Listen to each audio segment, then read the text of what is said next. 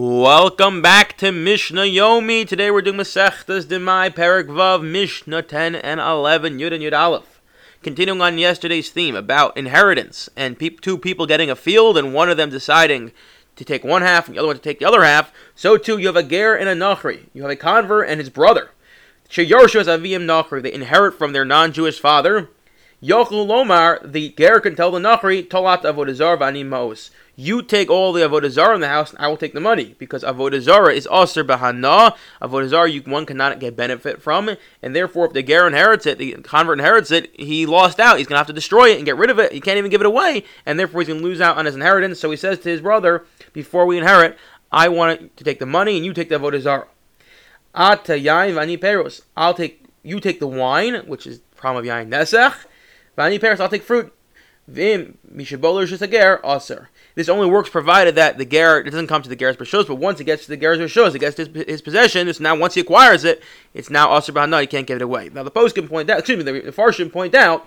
The problem is as follows: Avodah is so bad, and we're so we're so careful to stay away from Avodah that if one is mechalfe Avodah they exchange Avodah for let's say money. Even that money is aser as if it was Avodah. However, Mafarshim point out the difference between that and our case is that really a ger does not inherit from his father. That a ger is kekatna ladami. He's like a brand new child. He's, he's severed from his past life, and the his biological father is not considered his father halachically, so he doesn't inherit on a level of daraisa. And since he's not inheriting on a level of daraisa, really this avod, this avodah zarah, this money is not his yet. So as long as he stipulates before it comes to his possession that the avodah goes to his brother, it's not considered machlifi. It's not as if he's exchanging for it, but rather he's just getting the money, and that's why it works. But obviously, once he gets to his possession, now it has a shame Jew on it, and this avodah is avodah zarah is asr and he can no longer mechalfe switch it.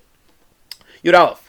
Hamocher Peiros Basuria. Syria was a land adjacent to Eretz Yisrael, where there was a questionable status about what exactly the level of sanctity it had, and therefore, for various things, we treat the land as if it has sanctity. For Demai, we don't.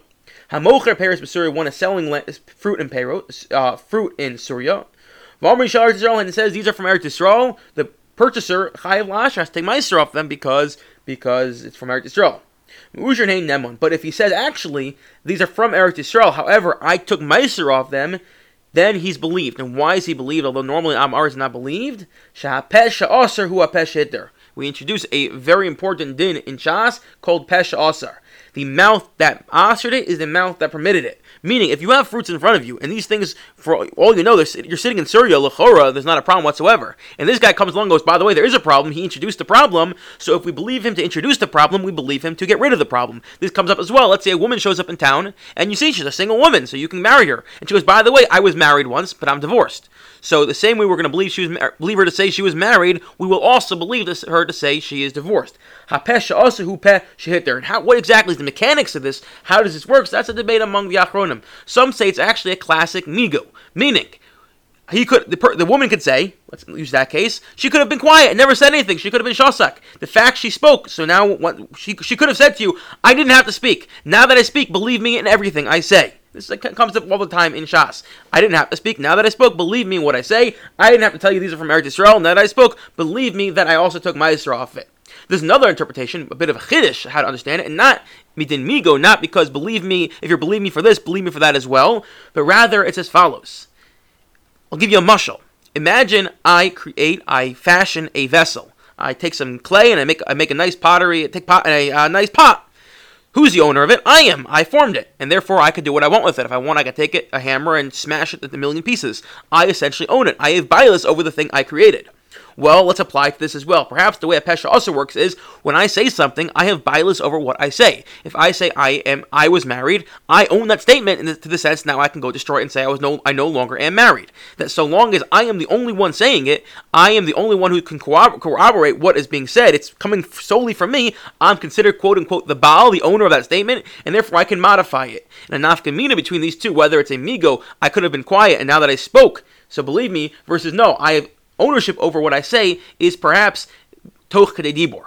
The concept that toch dibor is so long as it's within a very short time span, you can retract on things. If you understand that it's in migo, so perhaps you can only believe bedin migo when it's toch dibor. Why? Because what essentially Amigo is saying is, I didn't have to say it. And now that I qualified it really quickly, so must be you know I, I said what I said and I qualified it really quickly, um, so therefore I believe me. But once you you create a, a, a lapse of time, so it's harder to say you know I didn't have to say it, I could have said something differently. You, normally we assume once you say something you believe it to be true, where there's no. If it's about if it's about I own the statement so long as no one's contradicting it. So therefore, um, I can I can qualify it for as long as possible.